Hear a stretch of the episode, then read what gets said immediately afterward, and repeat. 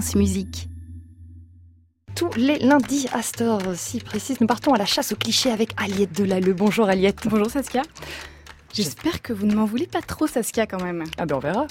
Comment ça Je vais quand même vous faire prononcer le nom de ma chronique, la chasse aux clichés, une fois par semaine et en plus le lundi matin. Va falloir un peu s'entraîner. Je me reposerai, c'est promis.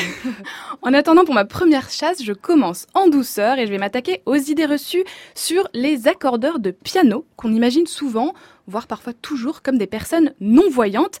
Alors évidemment, c'est faux. Hein. Je préfère préciser quand même, il existe des accordeurs de piano voyants et non-voyants. C'est un premier scoop dans la matinale de France Musique. Eh bien, ça commence bien. Plus sérieusement, ce qui est intéressant, c'est de savoir d'où vient ce cliché. Ça fait mal. Les accordeurs, contrairement aux réparateurs, travaillent pour que le piano sonne juste. Ceux qui possèdent des pianos le savent bien. Ils sont essentiels afin que votre instrument ne sonne pas comme ça. C'est terrible. Du coup, les pianistes font appel à leur expertise une ou deux fois par an pour ne pas casser les oreilles des voisins et que ça ressemble plutôt à ça.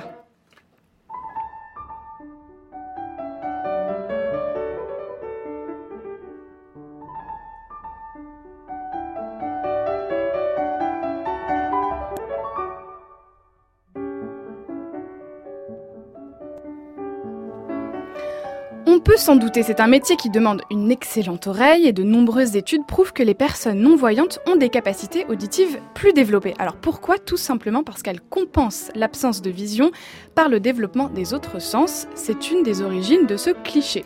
Et l'autre euh, origine serait plutôt historique. Oui, il faut remonter en 1836, c'est l'année où accordeur devient un métier. Alors vous allez me dire, mais quel rapport avec les non-voyants? Eh bien, cette première formation pour devenir accordeur ouvre à l'Institut national des jeunes aveugles grâce à un homme, Claude Montal. Alors vous ne connaissez certainement pas ce nom, mais Claude Montal, à l'époque, c'était un peu une star. Aveugle très jeune, excellent élève, ami de Louis Braille, celui qui a inventé le système d'écriture pour les non-voyants. Facteur de piano, il écrit des traités au nom interminable comme Saskia. L'art d'accorder soi-même son piano d'après une méthode sûre, simple et efficace, déduite des principes exacts de l'acoustique et de l'harmonie, contenant en outre la manière d'enseigner l'accord aux aveugles et un traité d'acoustique. Je vais y arriver. Merci Saskia, décidément je vous fais vraiment travailler ce matin. Et alors Claude Montal trouve que les accordeurs sont très médiocres, il va révolutionner tout ce petit monde et créer la première classe d'accords facteurs à l'Institut national des jeunes aveugles donc.